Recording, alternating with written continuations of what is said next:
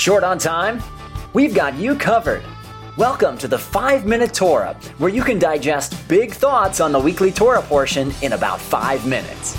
If you enjoy this teaching, please share it with your family and friends. This week's Torah commentary is called Lessons from the Holy Ark and comes from my book, 5 Minute Torah, Volume 3.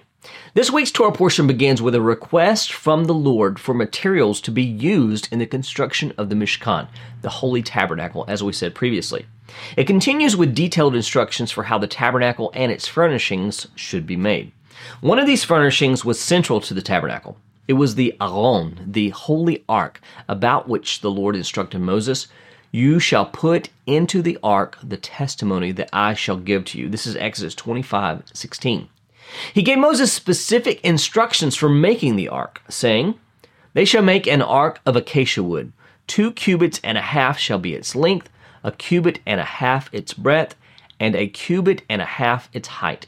You shall overlay it with pure gold. Inside and outside shall you overlay it, and you shall make on it a molding of gold all around it. This is Exodus 25, 10, and 11.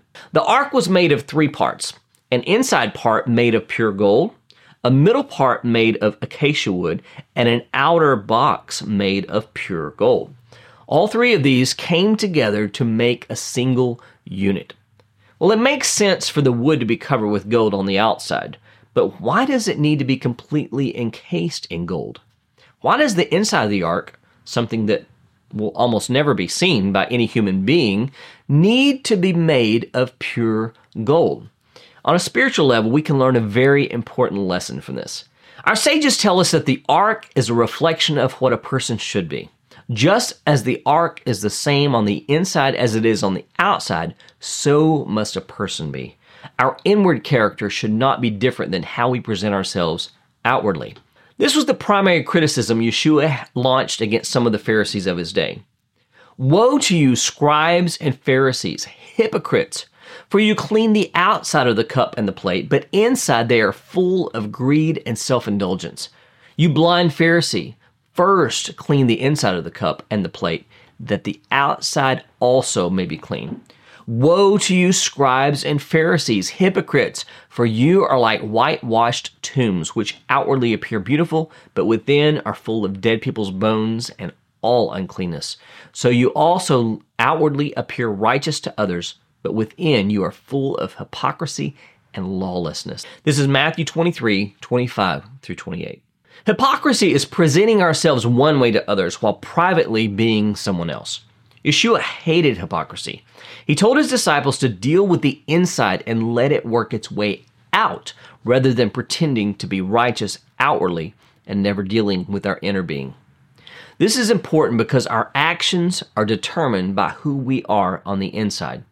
In the same chastisement, Yeshua also deals with how some of the Pharisees were speaking more highly of themselves than they ought, saying, You brood of vipers, how can you speak good when you are evil? For out of the abundance of the heart, the mouth speaks. Matthew 12, 34. He also said, The good person out of the good treasure of his heart produces good, and the evil person out of his evil treasure produces evil. For out of the abundance of the heart, his mouth speaks. Luke 6, 45. Our actions can be motivated out of purity or impurity. Speech is one form of action, and Yeshua says that our speech ultimately reflects the condition of our hearts.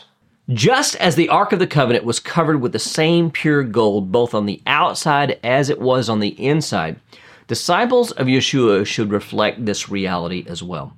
What people see on the outside should reflect what is on the inside. This means that our public lives should be a reflection of our private lives and not a cover up for them. While we all want others to look at us with some degree of approval and admiration, we should work to develop our character rather than pretend to be someone we're not. Putting on a false front is like covering the outside of the ark with iron pyrite, fool's gold. It may glitter and resemble gold, but sooner or later it will be recognized for what it is and discarded. May we all be a true reflection of our Master Yeshua, both inside and out, a pure and precious treasure that houses the holy Torah within us. Are you enjoying the 5 Minute Torah podcast? Want to share these five minutes of Torah with others? Please help spread the word by liking, sharing, and reviewing this podcast.